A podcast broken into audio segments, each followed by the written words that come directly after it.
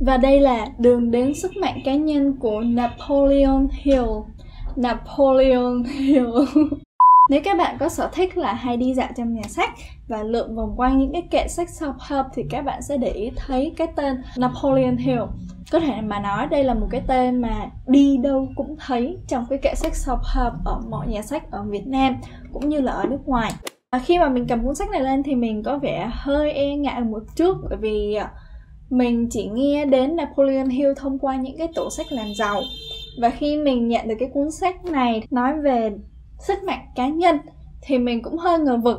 Và nếu các bạn có theo dõi cái self-help book của mình, thì mình có những cái tiêu chuẩn và những cái yêu cầu nhất định cho những thể loại sách self-help và đây là những cái review và cảm nghĩ của mình sau khi hoàn thành cuốn sách này.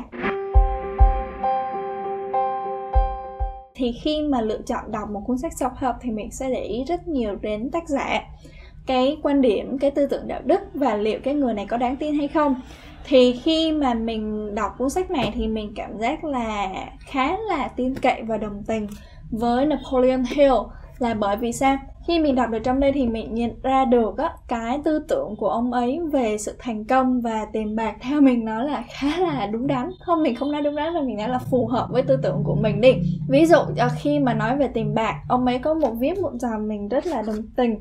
Đó chính là điều tốt đẹp của tiền bạc là sự hữu ích mà nó mang lại chứ không chỉ đơn thuần là việc sở hữu nó chỉ vì một cái câu đó thôi thì mình có cảm nhận Hill là một con người có thể tin tưởng được, chứ không phải là những cái con người à, tác giả self help mà theo kiểu đa cấp, hô hào về cách làm giàu và làm bạc, đang đã đều cho giàu cha nghèo đó quan trọng hơn á, là cái định nghĩa của ông ấy về thành công. Nó rất là trùng và kiểu như cùng một tư tưởng với một người phụ nữ mà dạo gần đây mình đã đọc và rất là hâm mộ đó chính là bà Michelle Obama.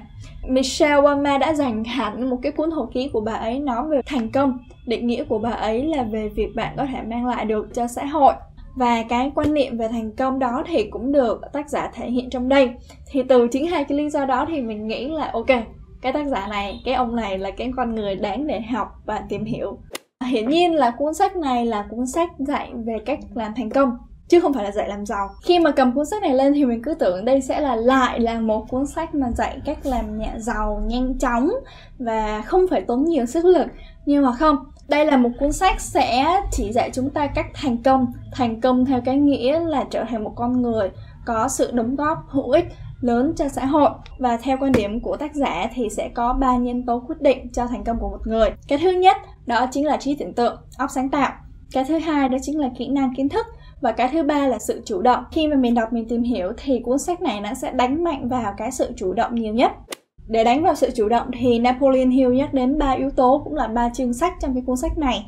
Cái đầu tiên đó chính là tầm quan trọng của việc xác định mục tiêu rõ ràng. Ông ấy quan điểm rằng là khi mà có được một cái mục tiêu rõ ràng thì bạn sẽ có động lực và bạn sẽ có cái kỷ cương để đạt được cái mục tiêu của mình. Đến chương thứ hai thì ông ấy nói, nhấn mạnh về cái việc kết hợp trí tuệ và khi đó thì mình mới nhận ra là có một sự uh, kết hợp với những cái cuốn sách mà mình từng đọc chẳng hạn như cuốn sách um, bảy thói quen hiệu quả. Ừ khi nếu mà bạn đã đọc cuốn sách này thì bạn sẽ biết là có một thói quen trong đây được nhắc đến đó là win-win cùng thắng. Và mình cảm giác là nó có sự tương đồng với kết hợp trí tuệ. Kết hợp trí tuệ theo Napoleon Hill quan niệm là nói nôm na là bạn tận dụng cái kinh nghiệm trí óc và kiến thức của những con người khác thông qua việc hợp tác hoặc việc kế thừa, học lại thông qua đọc sách chẳng hạn, để dung nhập vào bạn và bạn tận dụng nó để phát triển của bạn. Đó, thì mình khá thấy là nó là một kiểu tự học, cũng một là một kiểu win-win. Và cuối cùng là chương thứ ba là làm hơn mức mong đợi. Đó là ba chương sách của cuốn sách này. Và cảm nhận của mình sau khi đọc xong, mình nghĩ đây là một cuốn sách được viết với cái thái độ khá là thận trọng và không có kiểu hô hào như là các cái gọi là gì ta? Um, cái vụ ở trên đường Nguyễn Huệ cái gì ta? Cái à không có như cái bán hàng đa cấp cái kiểu nói cho mình cảm giác mình hào hứng thật ra sôi nổi. Hào hứng sau cỡ 5 phút sau 5 ngày sau sau khi bạn đọc xong thì không có tác dụng gì. Quay lại cái video self help các lựa chọn đọc sách thì mình có nhắc đến là kiểm tra dẫn chứng của tác giả. Và trong cái cuốn sách này mình phải nói là nó cũng đi vào cái cái việc là khi mà đưa dẫn chứng thì đưa ra những cái cá nhân, cụ thể là những cái doanh nhân thành đạt ở Mỹ.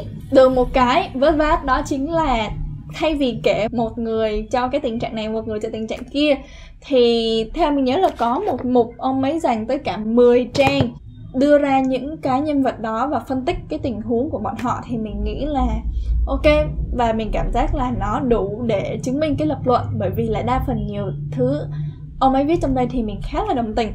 Nếu cuốn sách này bạn hứng thú và bạn đồng tình với cái lối suy nghĩ của Napoleon Hill thì mình có thể đề cử cho các bạn cuốn sách thứ hai đó chính là điều kỳ diệu của việc xác lập mục tiêu chính yếu. Cuốn sách này được viết bởi Mitch Horowitz. Ừ, tác giả khác nhưng nó lại được dựa trên cái tư tưởng của Napoleon Hill. Cụ thể cuốn sách này nó là một cái cuốn sách giống như là sách thực hành. Nó đi sâu hơn cái chương 1 về việc xác lập mục tiêu rõ ràng trong cuốn sách này của Napoleon Hill. Và đó chính là hai cuốn sách self help mà mình muốn giới thiệu cho các bạn. Nếu đây là cái cuốn sách mà các bạn cần thì đây cũng có thể là một cuốn sách để cho bạn uh, cân nhắc xem thử. Và đó là tất cả trong video lần này. Hẹn tất cả các bạn trong video lần sau. Nhớ hãy ấn like và subscribe để ủng hộ mình nha. Uh-huh. bye bye.